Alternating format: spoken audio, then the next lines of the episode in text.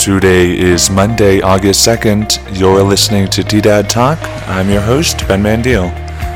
Today's podcast is sponsored by the Aguilar Car Show and Street Festival, which is expected to be held in downtown Aguilar Saturday, August 7th from 10 a.m. to 6.30 p.m.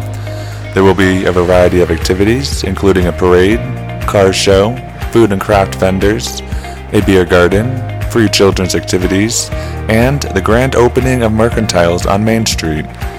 For more information, call Debbie at 719 680 0861.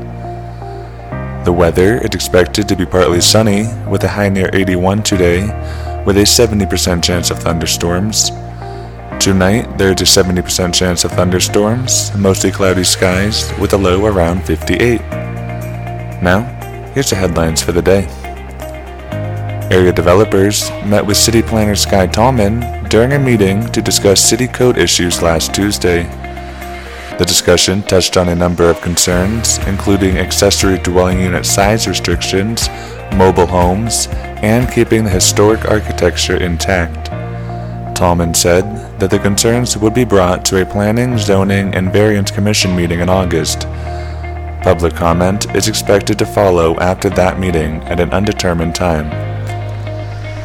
A publicly traded investment firm out of Arkansas recently announced its acquisition of a Trinidad recreational marijuana dispensary. It is unclear yet which dispensary has been acquired. The firm has plans to acquire various cannabis related real estate and assets through structured financing. The City of Trinidad presented landmark plaques to the Carnegie Public Library and the Malaire Murphy Funeral Home last Tuesday. Murphy Funeral Home is the first private location in town to be landmarked, and the library is the city's first city owned landmark. A car wash, eat, and more fundraiser is expected to be held at 124 North Maple Street in Trinidad Saturday, August 7th between 9 a.m. and 5 p.m. to benefit the American Cancer Society. For more information, call Kendra Doherty at 719 680 0639. City grant applications have been extended to Wednesday, August 4th for submittal.